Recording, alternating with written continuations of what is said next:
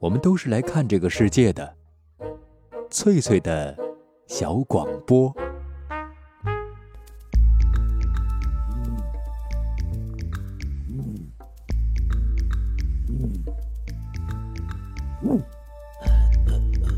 寻访华夏文明，感受自然美景，探索过去的足迹，畅想未来的星空。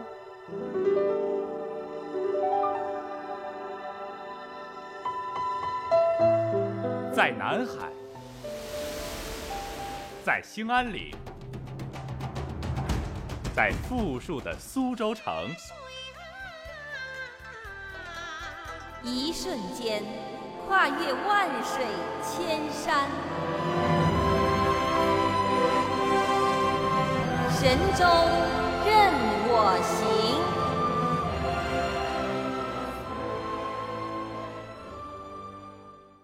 身旁的各位听众朋友，晚上好！这里是海峡之声广播电台，欢迎收听今天的旅游节目《神州任我行》，我是主持人冯翠，很高兴再次和您相会在美好的电波当中。系列报道《情系黑土地》，今天给您播出的是第九集《恐龙圣地》，新的旅行正等着我们。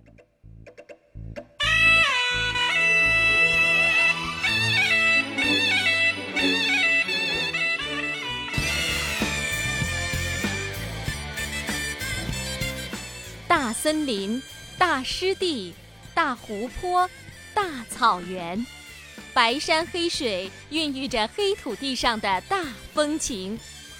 系列报道《情系黑土地》，欢迎收听。我的家在东北松花江上啊，那里有满山遍野大豆高粱，在那青山绿水旁，门前两棵大白杨。整整的篱笆院，一间小草房啊！哎哎哎！身旁的。各位听众朋友，在黑龙江省东北部的黑龙江边有一个县城叫佳音，世界各地的古生物学家都非常向往那里，总要不远万里的到佳音去实地考察，为的是要解开一个惊天之谜。因为七千多万年前，那里是恐龙繁衍生息的乐园。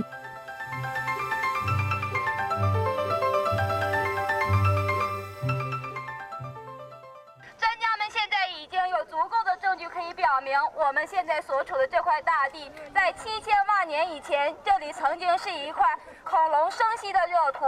那么现如今，他们只用自己的骨骼挺起了一座座巍峨的山峰。现在我们所处的地方，就是我们佳音恐龙园建立的依托和背景——佳音恐龙山。说到恐龙山，这里与我们江阴这座不知名的小镇相比，恐龙山可是如雷贯耳的。它不仅在中国，乃至在世界的地质领域和文化领域中都享有盛名。说到中国神州第一恐龙化石，这就要追溯到一九零二年的时候。当时是由俄罗斯的一位上校军官马纳金到这里进行勘测，并且在1915到1917年的时候，组织了三次大规模的挖掘，在1924年就组装成一架高4.5米、长8米的恐龙化石骨架，命名为黑龙江满洲龙。这也是我们中国最早经科学记录并发掘的骨架，人称神州第一龙。但是非常遗憾呀，中国神州第一龙它并不珍藏在中国的神州大地上，而是馆藏于俄罗斯的圣彼得堡。现如今已经成为圣彼得堡地质博物馆的镇馆之宝了。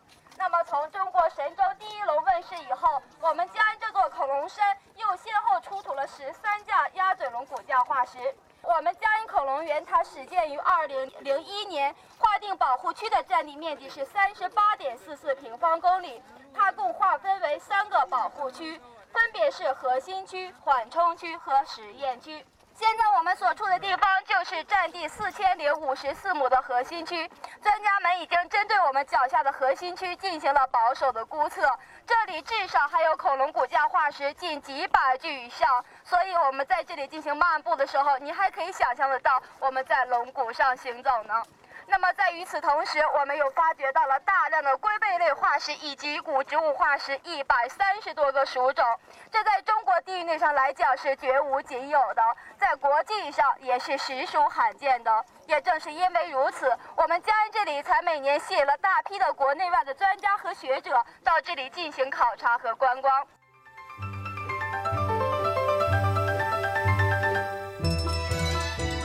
刚刚我们一起听佳音地质公园的啊这个讲解员给我们介绍了公园的概况。我们从伊春驱车二百二十多公里来到这儿，为的就是能看一看这些曾经统治地球的庞然大物——恐龙们生活的家园。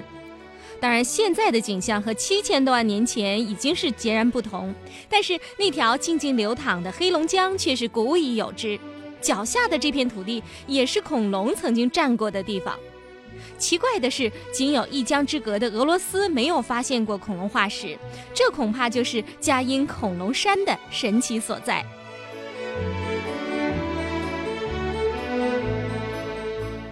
但是说到这里呀，我们不断的提到了中国恐龙山。走在这里，您可以环顾一下您的四周啊。您现在所看到的是一块开阔而平坦的大地，但是各位可能不知道，我们现在所处的地方就是恐龙山的山顶之上了。这里与江面的垂直高度在七十五米至八十二米。其实你可以看一下远处的山啊，那山顶啊是尖尖的，而且又高又陡。为什么我们恐龙山的山顶却是一块开阔而平坦的大地呢？这也就是我们恐龙山的神奇之所在了。专家们说，这种平坦的山顶是台地，在地质学上被称作是阶地的。我们嘉音这座小镇，它是坐落在黑龙江畔的，在黑龙江南岸的嘉音发掘到了大量的恐龙骨骼化石，而在我们仅有一江之隔的俄罗斯，为什么找不到一块化石？这是为什么呀？专家们没法解释，但是他们根据这种现象提出了一种说法。他说，黑龙江它到底流淌了多少年，没有人能知道。但是在我们如今这里找到了大量的恐龙骨骼化石，可以断定为在中生代时期，这条黑龙江江水系它应该是形成了。所以说，恐龙的身形即使再庞大，它们没有能力翻山越岭，也没有能力翻江倒海到对岸去生活。所以是这条黑龙江是阻隔了它们的去路，在我们嘉音这里安营扎寨定居生活。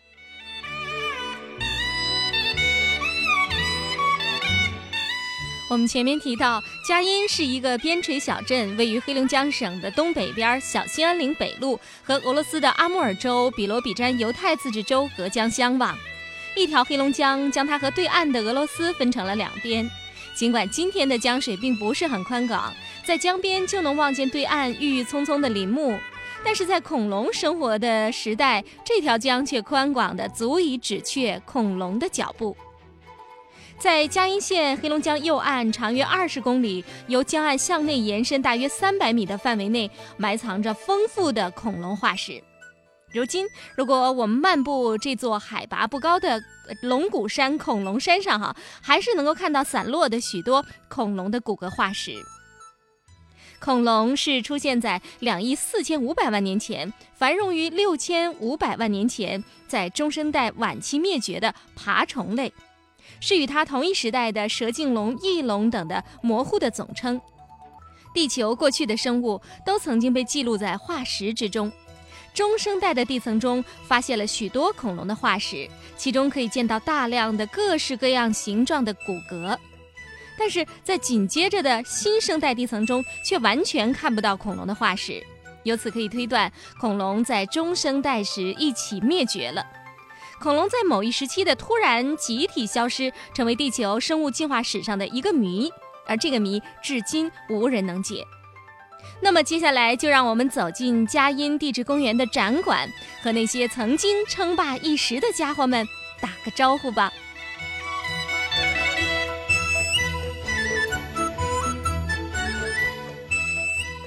首先，让我们看一下这张图板所展示的腔骨龙。就是恐龙的祖先，最早在二点二五亿年以前由草食类动物进化而来，而它的平均体长只在一米左右。您别看它的身长很小，但是专家们却把这种恐龙誉为是捕食同类的凶猛杀手。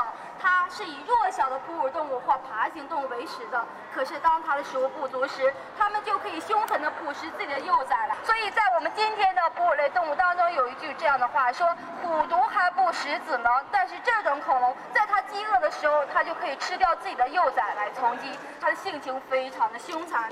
然而它的骨骼化石在我们中国境内没有找到，它发掘地最集中的地方是在北美洲一带。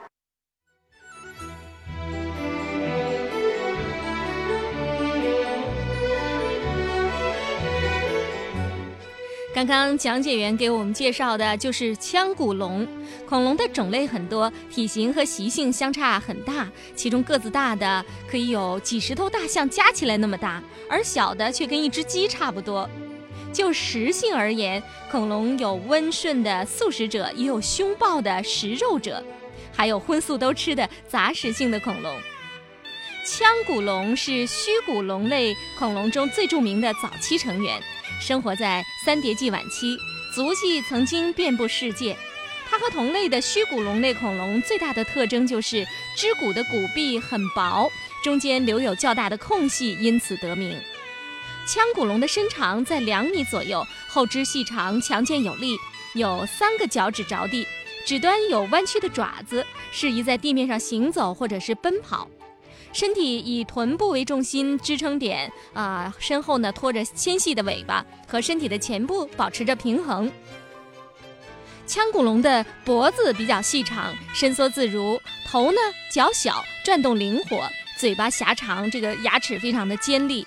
所有这些都说明这是一类行动较为敏捷的肉食性恐龙。三叠纪生活着的像蜥蜴、昆虫和由近似哺乳爬行类动物刚刚演化出的啊哺乳动物，都可能成为它猎捕的对象。那腔骨龙也是人们认识的最为清楚的恐龙之一。特别值得一提的是，在有的腔骨龙化石骨架的体腔位置，还发现了幼龙的骨架。这到底是怎么回事呢？那有的学者认为，腔骨龙可能是一种蚕食幼崽的邪恶动物。在饥饿难耐的时候，连自己的子女也不放过。而有一些学者的解释是，它有可能是卵胎生动物，受精卵在母亲体内依靠卵内储存的营养供给胚胎的发育，经过一段时间以后，再将孵出的小宝宝产出体外。那到底是蚕食幼崽的邪恶动物，还是啊卵胎生的动物呢？这需要更多的化石标本来印证了。接下来，我们再来了解一下靠石子儿消化食物的鹦鹉嘴龙和思维敏捷、行动迅猛的棘走龙。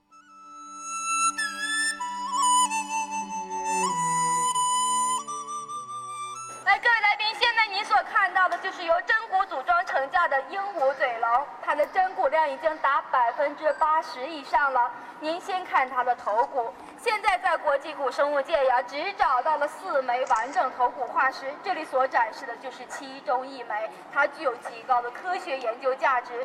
您在仔细看的过程中，可以发现，在它的头骨中有许多裂缝啊，这些裂缝就是在化石的挖掘过程由于震动而造成的。但是这架骨架看似很小，它已经是鹦鹉嘴龙家族当中的成年恐龙，却体型非常的庞大。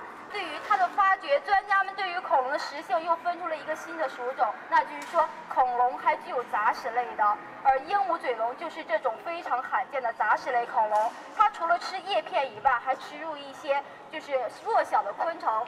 但是这架骨架发掘很有意思啊，在它的体腔内找到了一百一十二粒非常光滑的石子儿。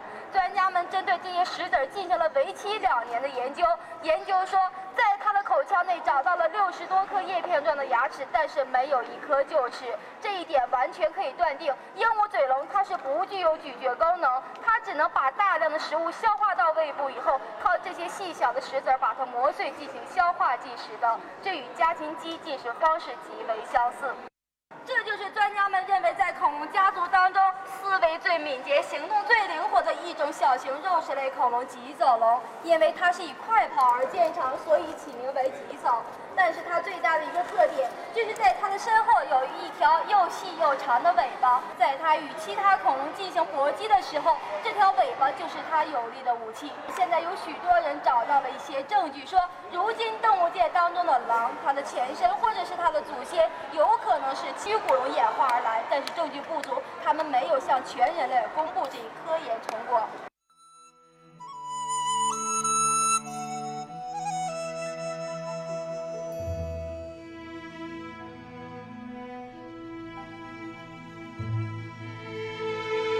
刚刚我们一块儿认识了鹦鹉嘴龙和棘走龙。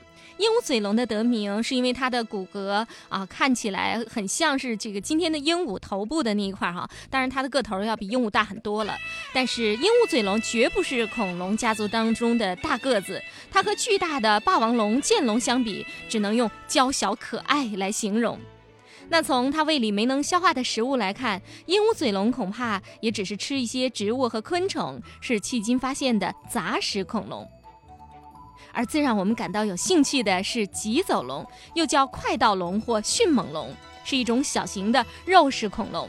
它的行动非常敏捷，脑容量又大，再加上前后肢都长有尖锐的爪子，所以它是一种非常具有危险性的啊，极具杀伤力的中小型食肉恐龙。我们再来检索一下棘走龙的多种武器。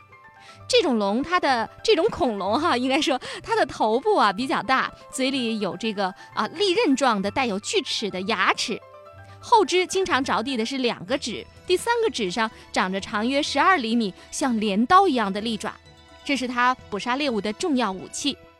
前肢细长，趾上也有利爪，而且灵活，便于抓握。另外，它还有一种独特的捕杀本领，就是用一只脚着地，另外一只脚举起镰刀，加上前肢利爪的配合，很容易将猎物开膛破肚，一下子置于死地。在一九七一年，有一具完整的棘足龙、棘走龙骨架从蒙古被发掘出来，它是在一场和圆角龙的生死战争当中死去的。它的前肢啊，已经插入了敌人的头颅，其中有一个镰刀状的爪子还留在了圆角龙的肚子里边。看看它的猎捕本领啊，难道这个难怪这个古生物学家推测说它是非常凶猛的一种恐龙。那棘走龙是食肉中比较狠毒的杀手了，但是它绝不是最厉害的。接下来我们要提到一个令人胆战心惊的名字，那就是霸王龙。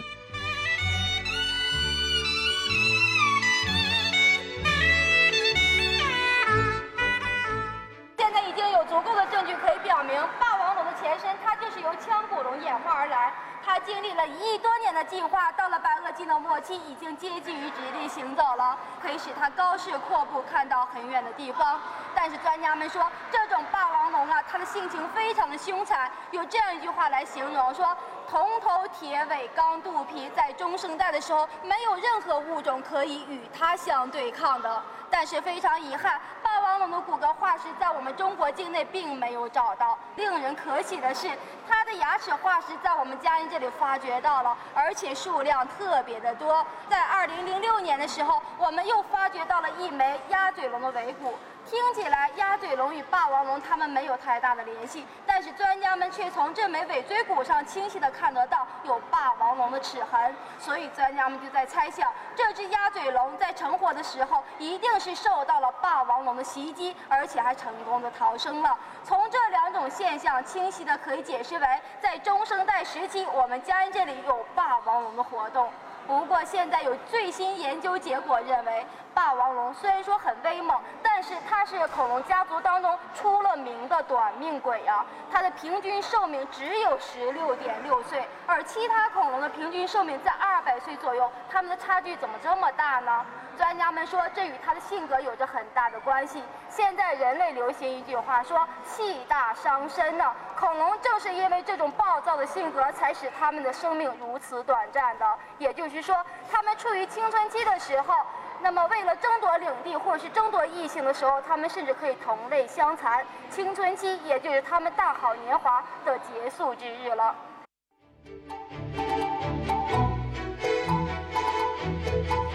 霸王龙，科学家们叫它暴龙，可能是有记录以来生活在地球上最大型的食肉类恐龙之一。霸王龙站起来有多高呢？据说它的身高啊可以超过两层楼，具有硕大的上下颚，仅仅头颅就长达一点三米。它还有六十个锯齿状边缘的非常锋利的牙齿，有些竟然达到十八厘米长。这个庞然大物的身体啊，好像是专门啊，就是经过设计的，是为了袭击其他恐龙的。它的头长而窄，两颊的肌肉发达，颈部短粗，身躯结实，后肢强健粗壮。尾巴呢不算长，可以向后挺直，以平衡身体。张开大嘴啊，也许就能一口把我们一个人给吃掉了。假如那个时候周围真有人类生存的话。只是它的前肢细小的不成比例，而且只有两只较弱的手指，因此有些科学家认为这个霸王龙它没有办法去捕食，只能吃一些死尸腐肉。但是从它的骨骼构造来看，可绝不像是仅仅吃腐肉的恐龙啊。另外一些科学家认为。霸王龙和当时的其他小型的捕食恐龙不一样，它是利用双颚来杀死猎物的，而不是用前肢。这种可怕的肉食性动物会用长着军刀一样利齿的巨颚狠狠地把猎物一口咬死，然后呢，再扭转强壮的颈部，将嘴中的肉块撕扯下来。即使是身上啊穿着坚韧骨质甲胄的大型草食性恐龙，也承受不住它的撕咬。曾经有人认为霸王龙它这么的笨重啊，跑起来一定非常的迟缓。但是最新的研究表明，霸王龙奔跑起来的时速可以达到四十公里以上。更准确的说，它是不是跑，而是用走的这种方式。一个美国研究小组公布了他们关于霸王龙运动的研究成果，认为霸王龙的生理结构决定了它们啊不能奔跑，只能以每小时十八到四十公里的速度来行走。果真是这样的话，如果你被一头霸王龙给盯上了，要是跑得足够快，那还是有可能逃脱的。别看霸王龙在恐龙世界里称王称霸，气焰那不是一般的嚣张，但是却败给了自己。在以长寿著称的恐龙世界里，它可是出了名的短命鬼，只能存活六十几年。这只能怪霸王龙自己的脾气太坏了。因为现代医学界也认为，脾气暴躁的人容易得心脑方面的疾病。看来脾气暴躁不利于养生的规律，在几千万年前的霸王龙那儿就得到了验证。所以说，我们可要引以为戒呀。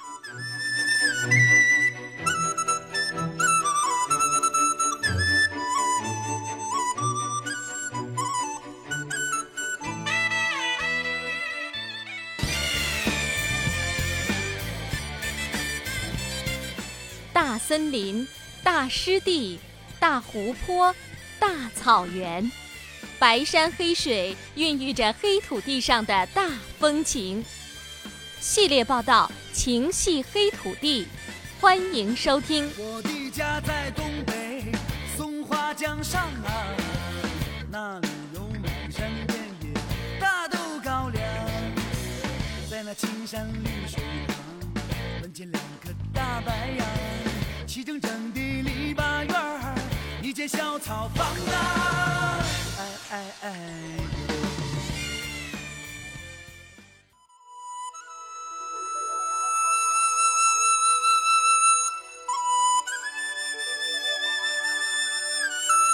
欢迎朋友们继续锁定频率，收听今天的旅游节目《神州任我行》，我是主持人冯翠，每天下午的十七点到十八点，都和您相会在电波当中。系列报道《情系黑土地》，今天给您播出的是第九集《恐龙圣地》。在前面的节目时间，我们一起认识了霸王龙，认识了棘走龙，还有鹦鹉嘴龙、腔骨龙。那接下来的啊，这种恐龙啊，它是很奇妙的。据说啊，它身上是背着太阳能调节器的。到底是什么样的恐龙这么有趣呢？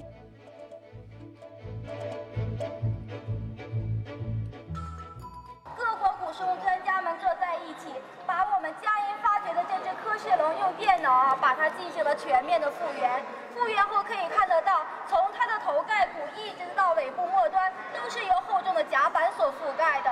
但是有意思的是啊，在我们江阴这里所发掘到的骨骨甲，就像小盒子一样，中间没有任何的物质。您想一想，这骨头中间怎么能是中空的呢？所以专家们有这样一种想法，说只有一种可能，那是有血液的流动。如果有血液的话，它这一厚重的甲板就应该有像太阳能板一样可以调节体温的。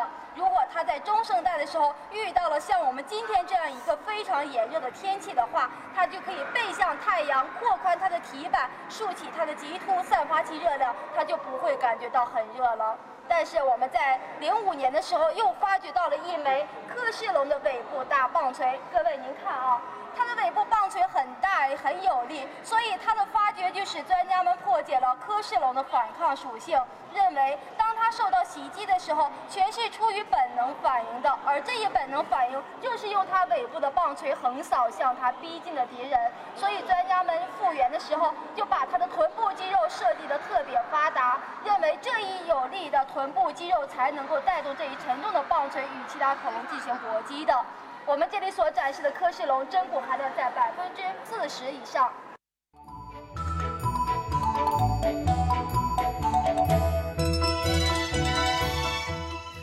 这种啊，这个后背上长了很多这古板的龙呢，是一种体型较大的恐龙哈，叫骨板龙，又叫剑龙。那它的尾端长有长刺，样子是很怪诞不经的。如果不是从地层中发现了它们的骨骼化石，就很难想象到在地球上还曾经生活过这么古怪的生物。那剑龙呢，完全是用四足行走的恐龙，样子这个体重和大象差不多，但是体型相差却太大了。它的前肢很短，后肢较长，整个身体就像拱起的一座小山。那山峰呢，正好是处在臀部。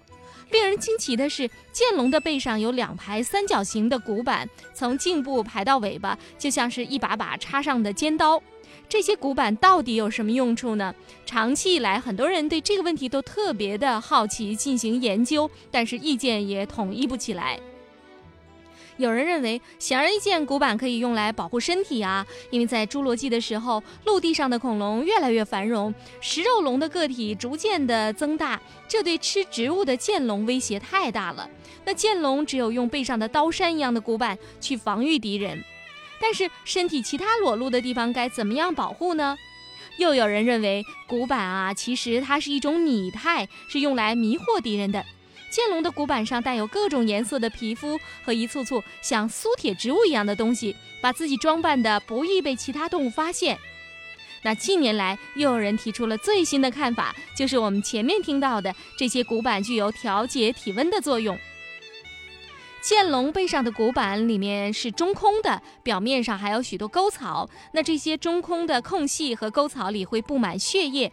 气温降低的时候，剑龙就张开骨板来吸收阳光的热量。当剑龙觉得体温太高了，它就爬到阴凉处，大量的血液流到骨板上，通过骨板来散发热量。这就是变温爬行动物的一种特殊的适应方式。除了背着太阳能调温器，剑龙还被认为具有两个大脑。那虽然剑龙的头个头就像大象一样，但是它的头啊特别的小。据说它的大脑只有核桃那么大。那么这么超级小的一个脑袋，怎么指挥庞大的身体运动呢？有人认为，在剑龙的臀部还有一个扩大神经球，大约是脑子的二十倍大，它能够指挥后肢和尾巴的行动。所以有人说剑龙它有两个脑子。看来，剑龙移动它粗重的后肢，活动它强健的尾部，要比运用头脑是重要的多。因为它生活在灌木丛林当中，不时要选择一些细嫩的枝叶作为食物。要是遇到了啊食肉龙来侵袭它，它就会用钉子一样的尾刺去鞭打它们，与敌人一决雌雄。这就是第二个大脑显现作用的时候到了。这种曾经以两个脑子而闻名于世的恐龙，在侏罗纪晚期繁盛了一个时期，在白垩纪的早期灭绝了。如今，我们只能通过他们的遗骸化石来尽情的欣赏他们在恐龙家族中标新立异的形象。看过了腔骨龙，认识了鹦鹉嘴龙，又了解了剑龙，那这些呢，都不是从佳音出土的最富特色的恐龙。佳音的代表性恐龙是鸭嘴龙，从俄国人啊在恐龙山上挖出的第一具鸭嘴龙化石开始，从此就拉开了古生物界对佳音的极大关注，一直持续到今天。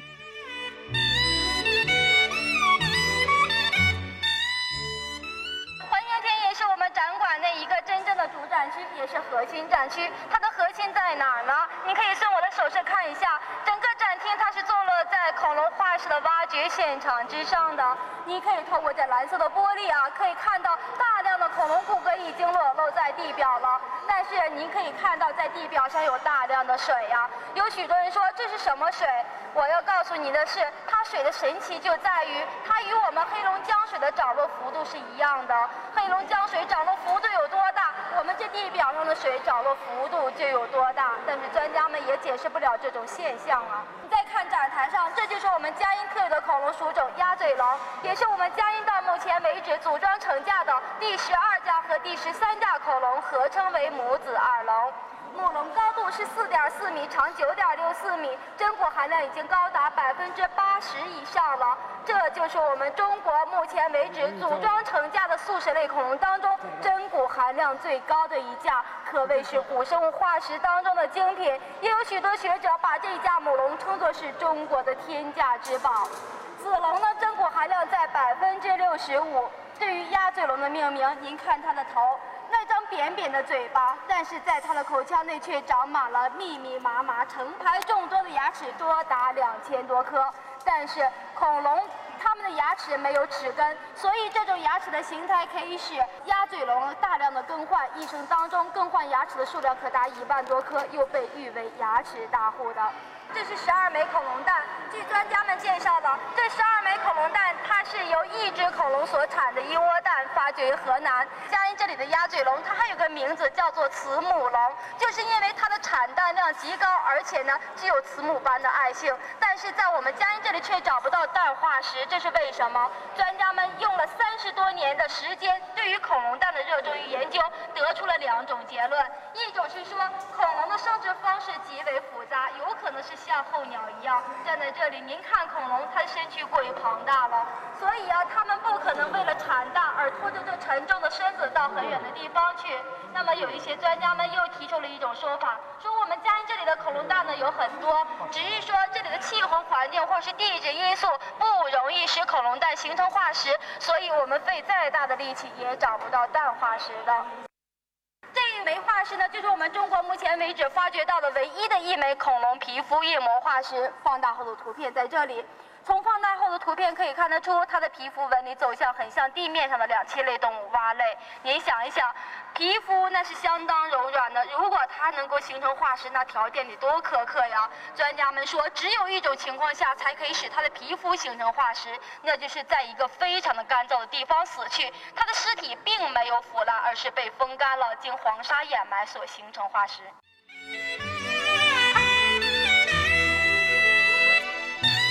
我们现在知道了，鸭嘴龙啊，它是一种以植物为食的恐龙，属于恐龙中的鸟臀类。由于它们的头骨和啊下颌骨啊向前延伸着，形成了扁而阔的嘴，在嘴的前面还有有角质的船。它和鸭子的嘴长得太像了，所以就得了这么个名字。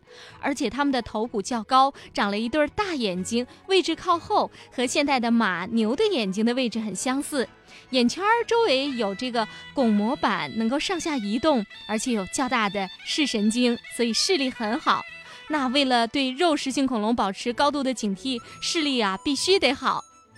鸭嘴龙的主要特点之一，一个是嘴巴像鸭子，一个呢就是牙齿特别的多，嘴里上下左右都有并列的几排牙齿，每个牙床上最多可以长五百多个牙齿，最多的鸭嘴龙啊可以长出两千多颗牙齿来。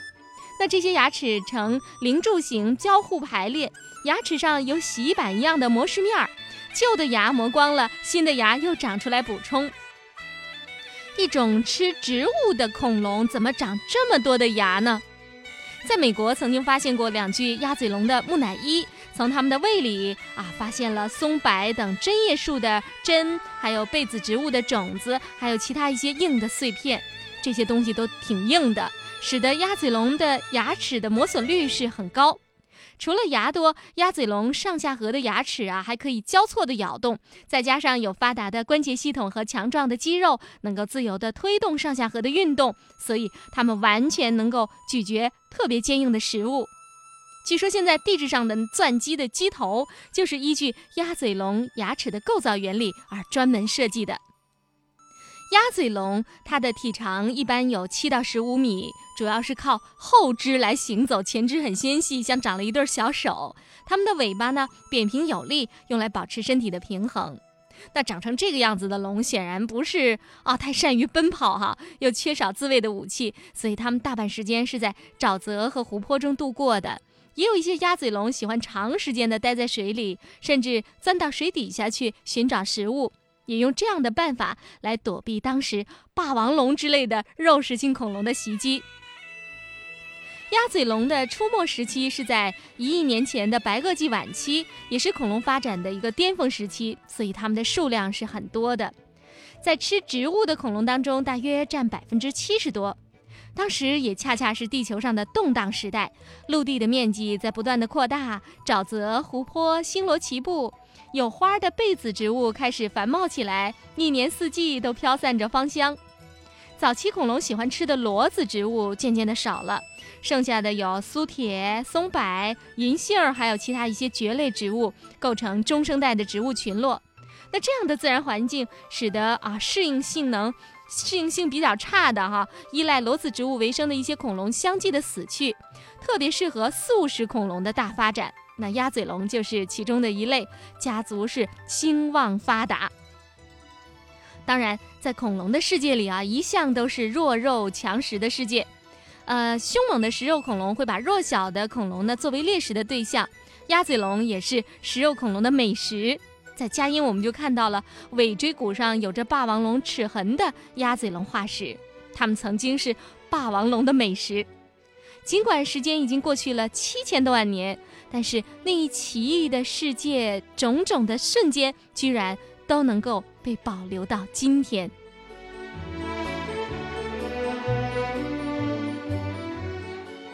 这组化石，它的展示已经把亿万年前的天地之变展示给我们了，因为它发掘所再现的就是恐龙的原始复存状态。在国际古生物界当中，我们只发掘到仅此一架，所以它的发掘使整个生物界乃至整个人类都为之而震撼的。专家们是这样解释这一组化石的。是两只恐龙在凶猛搏斗时啊，突然的发生了地壳的变迁。然而在这两只恐龙没有分出胜负之前，就深深的埋在地层深处，经历了亿万年的变迁，形成化石展现在我们面前了。这两组骨架的真骨含量都已高达百分之六十五以上，而这一组化石，它可是古生物化石当中的极品了。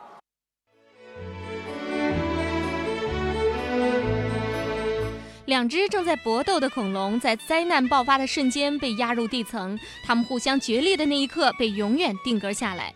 此前，在山东济宁的一处博物馆，我也曾经看到过类似的一组画面，哈，也是在灾难来临的一瞬，这个母龙啊，试图要保护自己的孩子，从它紧张的这个骨骼化石上，我们都能够明显感觉出它们的恐惧。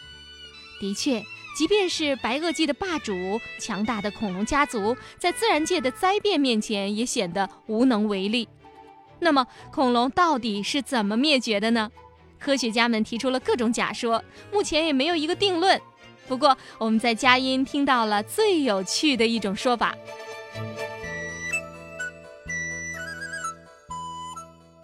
在园区已经向各位介绍了，我们佳音这里也吸引了大批的国内外的专家和学者到这里进行考察和观光，提出了一种灭绝假说。您猜一猜，这种灭绝假说应该是什么呢？是一个非常有意思的。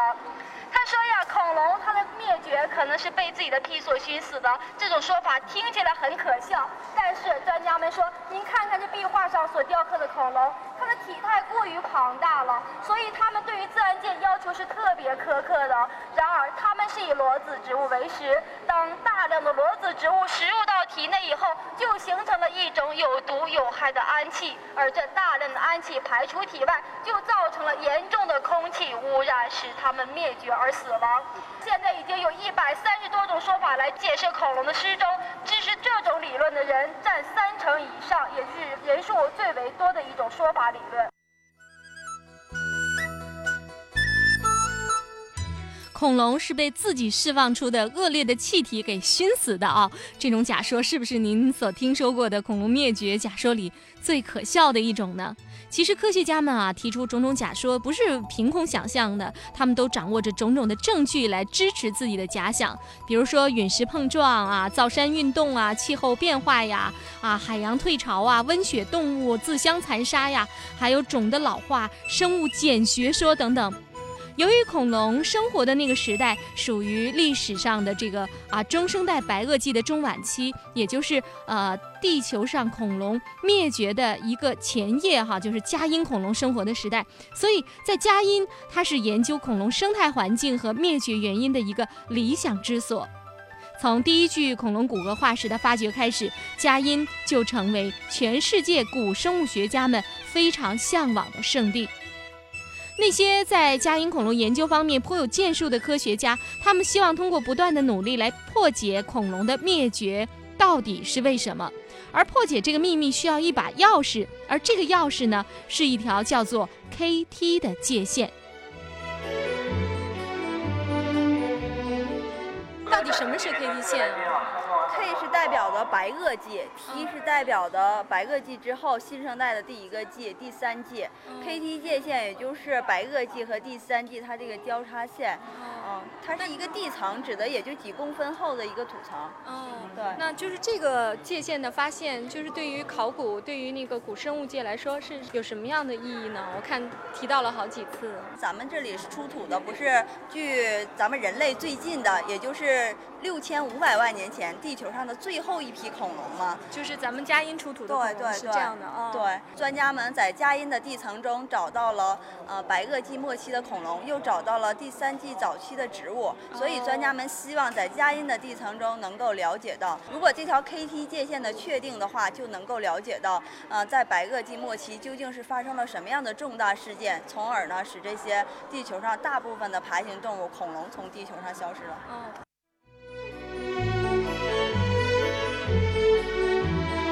原来这个 KT 界限啊，就是指介于白垩纪和紧邻的第三纪之间的界限。在白垩纪最末期的生物种类，它的比例是逐渐的递减，越接近 KT 界限呢，它的消逝就越达到高峰。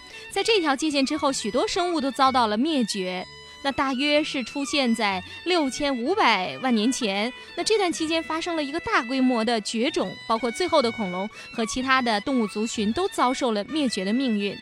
KT 界限呢，就是介于白垩纪和第三纪之间一个薄薄的、一个很细致的粘土层构成的。至今也没有人知道这层泥土它到底是代表什么呢？但是界限两边是泾渭分明啊！浮游生物化石、地球化学证据都指出，白垩纪末期和第三纪开始前有五十万年的间隔。科学家们通过研究这条界限，希望能够知道哈，这期间地球上发生了什么样的重大事件，使得繁荣昌盛的恐龙家族消失不见了？为什么在 KT 分界线之下存在着大量的恐龙化石，而在之上却找不到一副的恐龙骨架呢？关注恐龙的灭绝原原因，其实也是关注我们人类自己的命运。当我们面临灾难的时候，是不是有机会能够继续生存？这就是为什么有那么多的科学家，他们要不远万里来到佳音，把毕生的精力都奉献给这小小的恐龙山。我想，这也是您将要到佳音去旅行的原因。收音机旁的各位好朋友，在今天的节目时间里，冯翠给您推荐的是黑龙江省佳音县的恐龙地质公园。在祖国大陆，类似的啊恐龙博物馆啊、地质公园啊还有不少。最出名的有四川自贡的恐龙博物馆、内蒙古二连恐龙博物馆、山东诸城恐龙博物馆和云南陆丰恐龙博物馆，还有一个恐龙园在江苏常州，叫中华恐龙园。希望通过本期的节目，让您在听到佳音县这个名字的时候，不会感到那么的陌生。它是一个和俄罗斯隔江相望的县城，啊，在这里不仅可以看恐龙国家地质公园，还有毛兰沟森林公园。那前不久呢，还开通了界江游。在下期节目当中，我们将和您分享大界江的魅力。今天的恐龙之旅到这儿就结束了，我是主持人冯翠，祝您旅途愉快，一路平安，我们下期节目再会。